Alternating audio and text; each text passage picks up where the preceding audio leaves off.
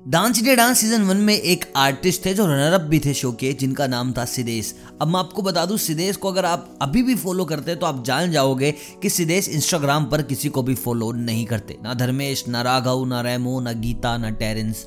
आखिर ऐसा क्यों? क्यों गुमनाम हो गया बॉलीवुड डांस करने वाला सबसे खतरनाक चेहरा सिदेश? चलिए इस वीडियो में आपको सब कुछ खुलकर बताते हैं। सबसे पहले मैं आपको बता दूँ, आप सिदेश को इंस्टाग्राम पर फॉलो कर सकते हो। डेफिनेटली वो आपको नहीं मिल रहे होंगे इंस्टाग्राम पर।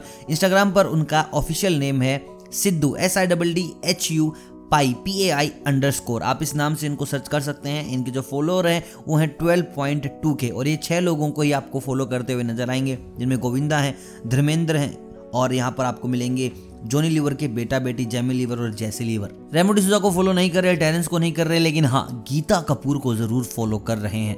ना धर्मेश को फॉलो करते, ना पुनित को फॉलो करते, ना शक्ति को, ना राघव को, ना सलमान को, किसी को भी नहीं। लेकिन धर्मेश इनको फॉलो कर रहे हैं, राहुल शेट्टी इनको फॉलो कर रहे हैं, मुदस्सर खान इनको फॉलो कर रहे हैं, पुनित पाठक इनको फॉलो कर रहे हैं, और भी बहुत सारे डांसर हैं। लेकिन ये एकदम से गायब कहाँ हो गई? क्यों इनको खुंदस है अभी रेमो डिसूजा से? देखिए, सीधे इस डांसिंग डांस में आने से पहले बैकग्राउंड डांसर रह चुके थे। उन्होंने सर बोस्को के लिए काम कर चुका था, सरोज खान के लिए काम कर चुके थे, जोनी लीवर के साथ बहुत सारे प्रोजेक्ट्स कर चुके थे, विनोद राठौर के साथ काम कर चुके थे, मिथुन चक्रवर्ती के साथ काम कर चुके थे, बॉलीवुड मसाला इनके अंदर कूट कूट के भरा था। और जब देखिए सीज़न टू स्टार्ट हुआ तो सेम बॉलीवुड मसाला के साथ आए थे धर्मेश।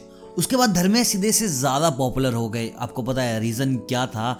देखिए, धर्मेश की एक स्टोरी लाइन बहुत प्यारी थी। उसके बाद डांसर बा कमाल थे। उसके बाद आपको ये नज़र आए लक्स डांस चैंपियंस में। अब मैं आपको बता दूँ डांस चैंपियंस में सीज़न वन सीज़न टू के सारे कलाकार थे। धर्मेश भी थे सिद्धेश भी थे प्रिंस भी थे। मतलब जो जो लोग जीते वो नहीं थे मतलब ये शक्ति नहीं थी। और सलमान नहीं थे, लेकिन बाकी के लोग थे। उसके बाद ही आपको दिखे होंगे, जब गोविंदा जज करते थे D I D little master को, वहाँ आप इनको देखे होंगे एज ए डांस मेंटोर के रूप में। फिर डांस इंडिया डांस के एक और सीज़न आया, जब इन्होंने गेस्ट के रूप में एंट्री की। मतलब कि एक बार भी ये रेमो के साथ नज़र नहीं आए। इनका जो लास्ट इंट्रैक्शन था रेमो के साथ, वो था, बस dance India dance season one और डांस चैंपियंस उसके बाद दैट्स ऑल ये कभी भी रेमो के साथ नज़र नहीं आए ना ही कभी इनके प्रोजेक्ट्स में रहते हैं. अपनी एक डांस एकेडमी जलाते हैं एंड वहीं पर रहते हैं. अगर बात की जाए पॉपुलरिटी की तो भाई इस वक्त बाकी के कंपैरिजन में काफ़ी ज़्यादा कम है. और लोग बताते हैं, बहुत सारे ऐसे लोग हैं जो इन दोनों के टच में तो यही कहना है कि जब डांस प्लस सीज़न वन आ रहा था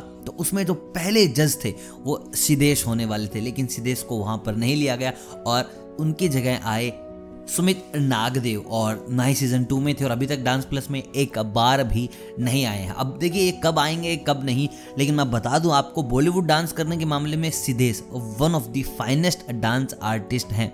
लेकिन अभी काफ़ी ज़्यादा गायब हैं, नज़र नहीं आते ना ही कोरियोग्राफी में, ना ही टीवी पर। बट मैं कोशिश करूँगा कि आप लोग यार उनको फॉलो करो इंस्टाग्राम पे जाकर उनको मैसेज करो, थोड़ा सा उनको दोबारा एनर्जी डालो, क्योंकि जिस तरीके से अभी वो जी रहे हैं, वो डिज़र्व नहीं करते। वो ज़्यादा अच्छी लाइफ और ज़्यादा बड़ा स्टारडम डिज़र्व करते हैं। आई होप वीडियो आपको पसंद आया होगा। प्लीज़ कमेंट करें अगर आप भी इस देश के फ़ैन हैं तो। मिलता हूँ मैं बहुत जल्द, तब तक आप सभी को अलविदा।